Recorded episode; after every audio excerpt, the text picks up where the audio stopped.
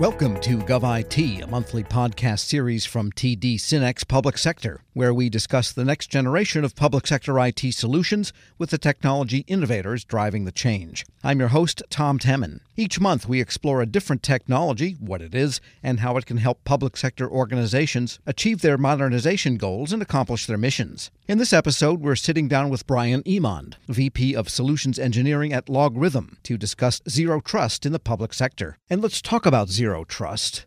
This is on everybody's lips in the federal government pretty much these days, and by extension, on every contractor's thoughts. What exactly is it, and why do we care about it so much? Yeah, yeah. So zero trust is uh, is really a security framework. It takes many of the well-known security concepts that have been around for years, like access control, least privilege, network segmentation, and just kind of applies them in different ways. So the term zero trust itself has been around for a little north of a decade. And the premise behind it is just that trust in and of itself can actually be a vulnerability. So you got to be really careful with it. We're actually better served if we if we assume no trust and we verify everything. So an example be like traditional security models typically have the idea of internal and external. So you have your edge firewall that has all the protection in place. Everything outside is dirty, everything inside is considered clean. And that clean inside typically means that you kind of relax on your security controls, right? You let your guard down a little bit. So this model works really well if you buy into the fantasy that all the bad stuff stays out and I always catch everything, which of course isn't true. So zero trust tosses that concept on its head and uh, even suggest that you don't even need an edge firewall if you uh, operate under the impression that all networks at all times are, are dirty or potentially malicious. So, zero trust is really more of a, an implicit deny policy for users, devices, and systems until that access is, is verified and validated.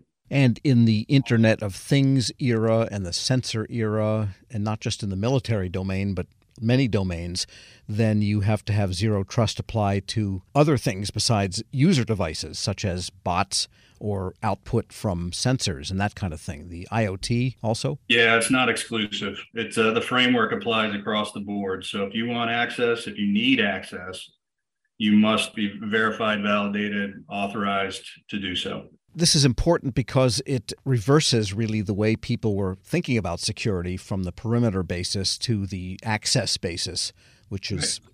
sounds similar, but they're really quite different. And in picking people to work with, cybersecurity partners, tool sets, what are the most important considerations for agencies? Yeah, it's a really good question. I like the question because um, there are so many partners and tools in the marketplace today you know, I think you, you could easily throw a rock and hit five of them with the rock. So, and many of those partners and, and tool sets are claiming the same features and value props too. So, really, how do you kind of differentiate between all these guys? Just leaning on my background, I guess speaking personally from myself uh, as a career practitioner and you know 11 years with LogRhythm, it's a couple of things that I would call out. So, specifically for zero, a zero trust architecture, you're, you're going to hone in on a cer- certain tool sets. So your identity and access management, your policy management, your CDM. You're going to want to focus on compliance, threat intelligence, and of course your your logging, your your SIEM technology. Um, that should just name a few. But I'd probably like to answer a little more generally, broadly about the tool set and the partner. What do you really need rather than a feature set? I would emphasize a couple of things. One is just their their customer focus in general, and that's a tricky one because everybody you talk to, of course, loves their customers, right? Of course they do. But dig a little deeper into that. Which, which ones will really put their money where their mouth is and have your back when you need them, especially when you're going down a zero trust journey. If I'm hiring you as a partner or a tool, I need to know that you know you're a member of my team and in the end, I have to deliver on securing my environment. So I need you to be a solid member of that team. Dependability, just are they trustworthy? If they make a promise, do they actually keep it? I need tech, I need partnerships that continuously innovate. They're pushing themselves and by proxy pushing me to make my posture better, keep me up to speed. So I also need to know that they have the the, the processes in, in place on the back end that if, if I happen to need a feature, I can toss that in and know that they're going to crank it out for me, right? It's not just an afterthought. Now, lastly, I would say that the technology or the partner is is a little bit battle tested. They're they're proven. So we talked about throwing the rock and, and, and hitting five of them. Three or four of those five could easily be flash in the pan startups that are claiming their new way is so much better than the old way of doing things. This is shiny and attractive. It's going to get your attention. The, you know, those marketing teams are are very talented as well. But buyer beware a little bit. Be sure. careful that decision because as, as soon as that you make a poor decision there, you bought into the hype, you deploy, you realize that it wasn't what you thought it might be for you. And now a year later, you're back in the market at, at ground zero um, because you're not going to renew with those guys. So. And from a technical standpoint, I think people, and you can confirm this, want from vendors in the cybersecurity area some sense of what is out there threats way in advance as opposed to the zero day here we do here we are what do we do? model that has been the traditional pre zero trust approach. That's it yeah so some expertise built in right? You're as a solid partner a member of my team you uh, you're you're a trusted advisor. I need i need to lean on you for your expertise even you're seeing a lot throughout your your other customers right? Your base. Come to me share that knowledge and make me better and what can agencies do internally to make sure that they are implementing best practices? I mean, maybe a way to ask this is what makes a really good customer partner in the cybersecurity journey, in the zero trust journey? Yeah, I think internally there's a few things that you really need to focus on. So, first of all, zero trust is awesome, but it's no cakewalk.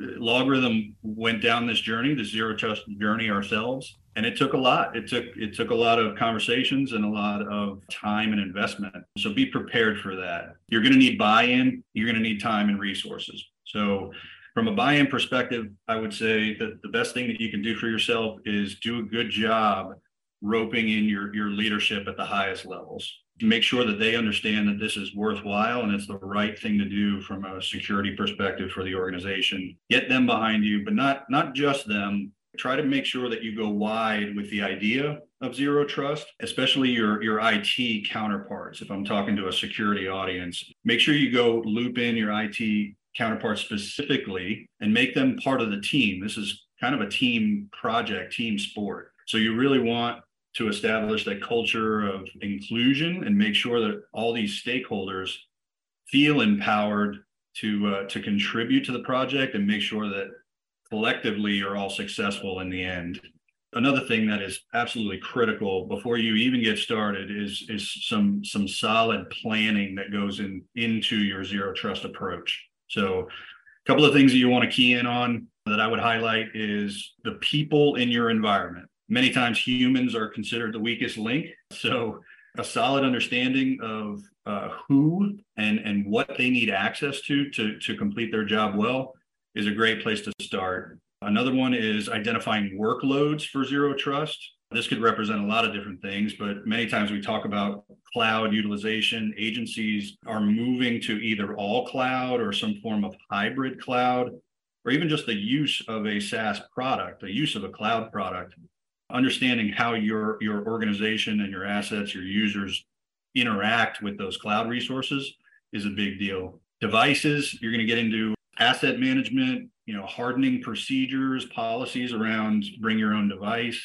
All of those are really important to put on paper and make sure you're clear. From a network perspective, I would say establishing logical segmentation is, is a big deal. You're gonna you're gonna build out this layering into your architecture. In the end, if something did happen to go wrong, that layering actually reduces your attack surface. So so the malicious actor can only do so much at that point. And then, of course, last but not least, your the data within your environment. You're going to want to classify any sensitive data, identify specifically where it lives, where it's located, and then map out from there how to properly defend it. Sure. And I wanted to ask you about security information event management, SIEM. This is something that's been part of the cybersecurity lexicon for a while now, also. And how does that come into play when you are looking at a zero trust strategy? Yeah, so near and dear to my heart as a bleed blue LogRhythm employee. Um, but a, a SIEM is Your vigilance, your your continuous monitoring is not a nice to have for for zero trust architectures. It's it's ab- absolutely critical. The level of trust that any any system has with a particular user device application that should vary from from any moment. The things that change when they do change, that zero trust system needs to be able to recognize that change and adapt quickly. So your SIEM will provide that that centralized point for monitoring activities and behaviors within the environment. And this will allow that zero trust system to ensure that users and devices remain trustworthy throughout their use. SIEMs also have an understanding because we're collecting all of this activity data, we can easily understand, develop baselines to understand normal versus abnormal behaviors. Now, this is critical because you identify typical for a particular user or device. Any abnormalities that you see from there could easily be the catalyst that causes your zero trust system to go and adjust the trust level for a particular asset. So it's huge. So the SIEM is really the bedrock of a zero trust architecture. Make sure that you take the time and choose wisely you know, we talked a little bit about good vendors. Be careful of the, the feature Me Too game, especially in the SIEM arena.